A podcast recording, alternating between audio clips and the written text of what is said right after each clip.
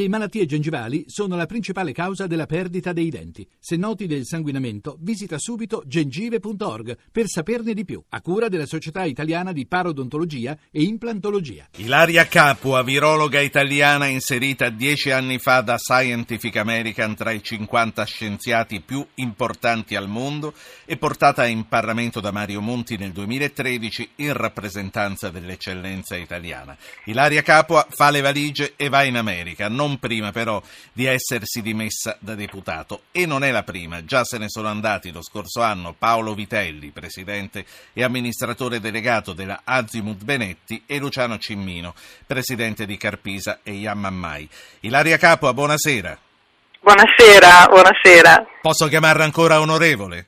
Ma io veramente non mi faccio mai chiamare onorevole, mi fa mi, mi, sta meglio dottoressa. dottoressa, quella degli americani è uno di quei treni che non si possono perdere o è giusto il treno della salvezza che ti porta via da dove ti senti un pesce fuor d'acqua? Ma ehm, diciamo che mi è capitata un'opportunità straordinaria, nel senso che eh, mi hanno chiesto di andare a dirigere un centro di eccellenza su proprio le cose che, che, ho a cuore e sulle cose che so fare, quindi sull'approccio di salute integrata uomo, animale, ambiente, e quindi per una gestione migliore delle malattie a rischio pandemico, oltre a una serie di altre cose.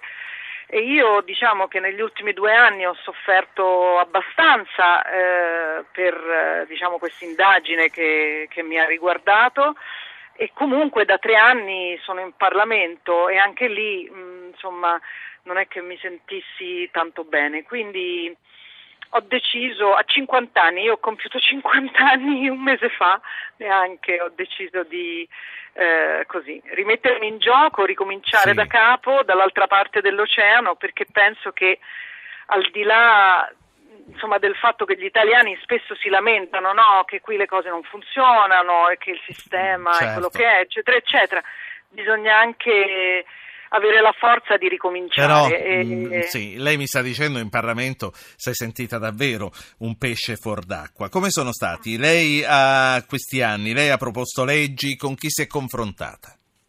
Allora, io ho una proposta di legge che è stata firmata da eh, oltre 60 colleghi sulla ricerca indipendente e che però giace purtroppo eh, senza che nessuno la prenda in mano. Io ho, fatto, ho sollecitato veramente chi ho potuto.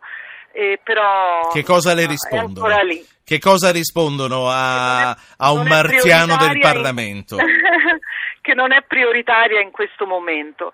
Diciamo che io quello che ho fatto ho cercato di focalizzarmi su alcune cose che sono poi le cose di mia pertinenza e non ho cercato di fare quello che purtroppo accade in Parlamento e che è una specie di iperproduzione di carta, di proposta di legge, di mozioni, di tutti sono impegnati a darsi da fare sapendo che poi il numero del, degli atti che vedrà, la vit- che vedrà la luce sono pochissimi. Io sì. devo dire che ne ho, ne ho presentati pochi, ma eh, molto specifici. E devo dire, in, in qualche caso mi è andata bene sono stata la prima a presentare una mozione sull'antibiotico resistenza che eh, l'altra sera no, abbiamo visto sul report questo, questo sì. servizio un po' inquietante e un po' mi è dispiaciuto sinceramente perché si è detto la politica non ci sta dietro, invece la nostra mozione è stata presentata ed è stata seguita poi da una serie di altre mozioni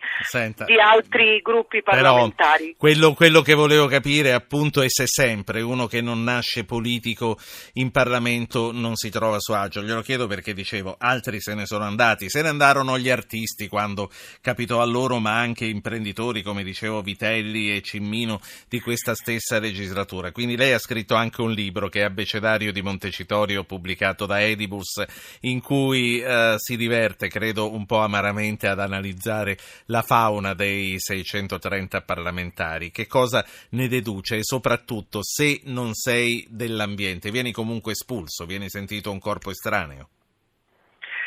Ma ehm, allora io devo dire che sono diventata contraria all'impegno civico in politica con rispetto per tutti quelli che invece ci credono, per il semplice motivo che noi mh, non conoscevamo la macchina, non conoscevamo le trappole, ci sono delle trappole ehm, in, in, Parlamento sia procedurali sia diciamo di sistema e quindi alla fine non siamo riusciti ad incidere e questo è uno insomma, dei motivi per cui ho deciso di dare le dimissioni. Poi Paolo Vitelli è stato il mio compagno di banco per due sì. anni e mezzo e mm, insomma anche per lui un industriale di altissimo livello. Eh, non riuscire a, a, dare il proprio contributo è comunque frustrante. Senta, e allora eh, mi stavo chiedendo, le eccellenze italiane cooptate a vita in Senato, come se la passano da quella parte? Eh, questo io non glielo so Bisogna dire. chiederlo a loro. Eh. Penso, eh. Sì, anche loro con un, un, bel po' di frustrazione, immagino. Anche se ehm, il senatore a vita è un'altra figura, perché comunque ha di fronte un orizzonte temporale lungo.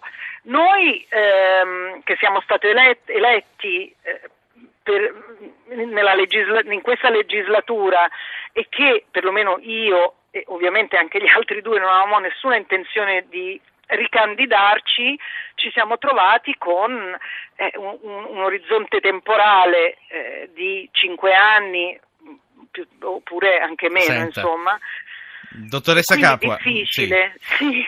i suoi colleghi grillini hanno molto pubblicizzato la restituzione delle indennità. A lei non mancherà lo stipendio da parlamentare?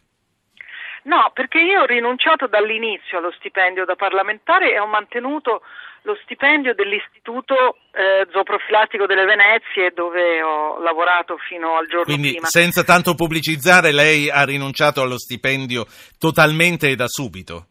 Ma io sì, questo sì, ma ho rinunciato soprattutto eh, ai benefit dei parlamentari. Quindi io, avendo rinunciato allo stipendio, non prenderò la pensione da parlamentare eh, il cosiddetto vitalizio, chiamiamolo così, io non lo prenderò e, e, poi ci sono dei benefit accessori come l'assicurazione sanitaria, no? per esempio. Io ce l'avevo l'assicurazione sanitaria e ho pensato ma perché me la devono pagare i cittadini? Cioè, e quindi ho rinunciato a tutto questo pacchetto Mm, è chiaro, mi fa piacere che lei l'abbia sottolineato perché questo va oltre eh, certe iniziative anche propagandistiche. Eh, voglio fare parlare Aldo da Padova. Buonasera Aldo.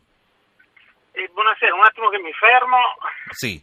Io, io, ho chiamato solo per... Dal momento che si è fermato, tolga il viva voce e parli nel telefono così sentiamo tutti meglio. Sì, un attimo.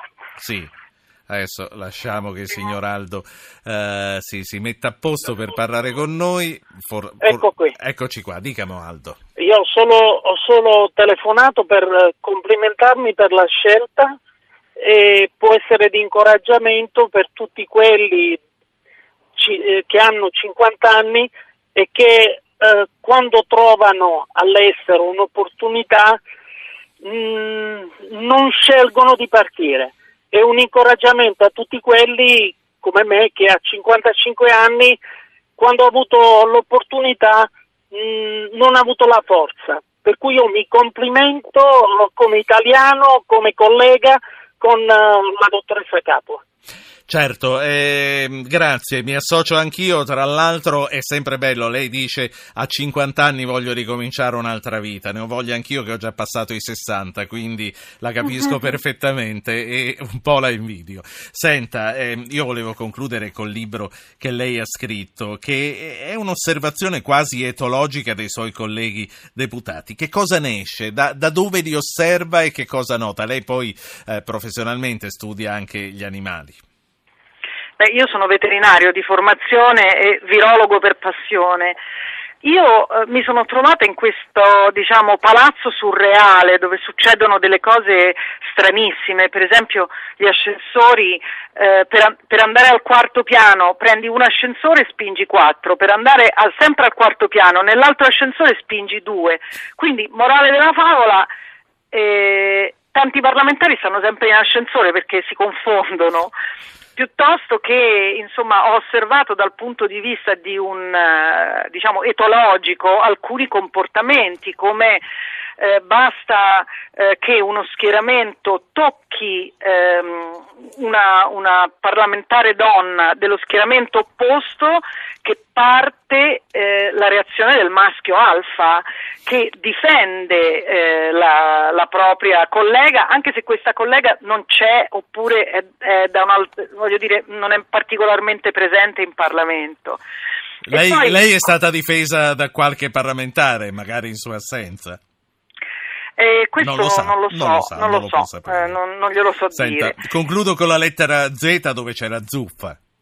Eh, la zuffa, perché io ho visto anche quelle. Eh, praticamente la zuffa ha come base eh, il, l'attacco e il eh, rimpallo, attacco, rimpallo, quindi avanti e indietro, avanti e indietro, si sale la tensione e poi c'è la zuffa che eh, ovviamente arriva anche con dei termini insomma, offensivi. Ecco, vorrei dire una cosa, il mio libro è un po' spiritoso e ironico, e però spiega determinati meccanismi. Eh, c'è una cosa che io trovo inaccettabile e che ogni volta mi fa, mi fa cadere le braccia e guardare verso il basso. E questa è la maleducazione perché nel Parlamento che è un luogo istituzionale importante che rappresenta la democrazia non si possono dire parolacce, non si possono usare termini inappropriati anche nei confronti del peggiore avversario politico. E quindi spero che il mio libretto, che è un, insomma, un libretto senza pretese, però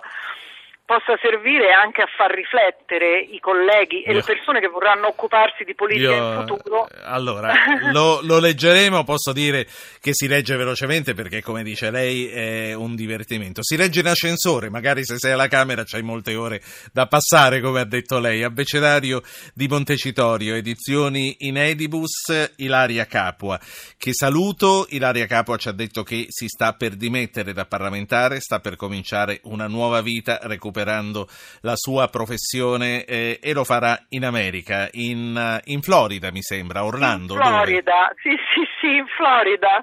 Se fosse stato in Nebraska sarebbe stato più difficile, diciamo così. Ci mandi una cartolina, so che ha rinunciato a un cinema per noi, spero che lo recuperi presto, la saluto. Ma no, lo spettacolo più dopo.